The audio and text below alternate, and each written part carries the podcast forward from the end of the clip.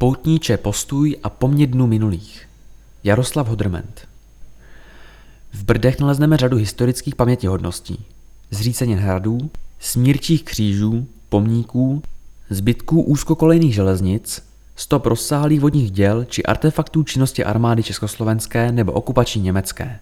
K zajímavým starodávným památkám patří zaniklý benediktínský klášter, zvaný na Teslíně, nedaleko západního břehu hořejšího padrického rybníka. Na klášter nás nejprve upozorní cedulka s nápisem Poutníče postuj a po dnů minulých. Vydáme-li se na cestičku mezi mohutými buky, záhy spatříme terénní nerovnost protáhlého obdélníkového tvaru, pokrytou vegetací. Zde stával přibližně 45 metrů dlouhý a 10 metrů široký kamenný kostel svatého Jana Křtitele. Opodal zřejmě budova kláštera benediktinského probožství. V okolí se patrně nacházely roubené hospodářské stavby, možná se tu rozkládala malá výska kolem louky. Dnes je již toto území pokryto starým hustým lesem. Pod bývalým klášterem se na Zlatém potoce zrcadlí dva romantické rybníčky. Místu se také odedávna říká u kostelíka.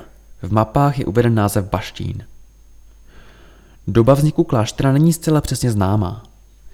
Když nebudeme brát v potaz nevěrohodný text Václava Hajka z Libočan, poněkud jistější písemná zmínka, ve které šlechtic protiva z Rožmital ve své poslední vůli daroval pozemky na stavbu kláštera severně od dnešních Teslín, klade jeho vznik do roku 1310, či o něco pozdější.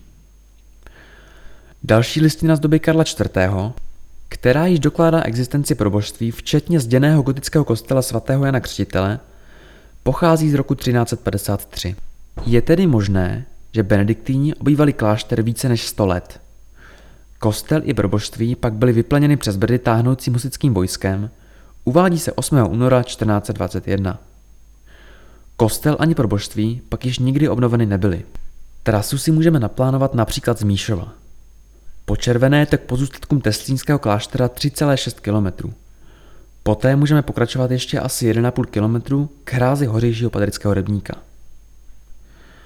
Projdeme se lodí bývalého kostela svatého Jana Křtitele, z jehož zaniklých zdí i podlahy dnes vyrůstají mohutné stromy, o něco níže posaďme u romantických rybníčků a popřemýšlejme nad pomývostí věcí.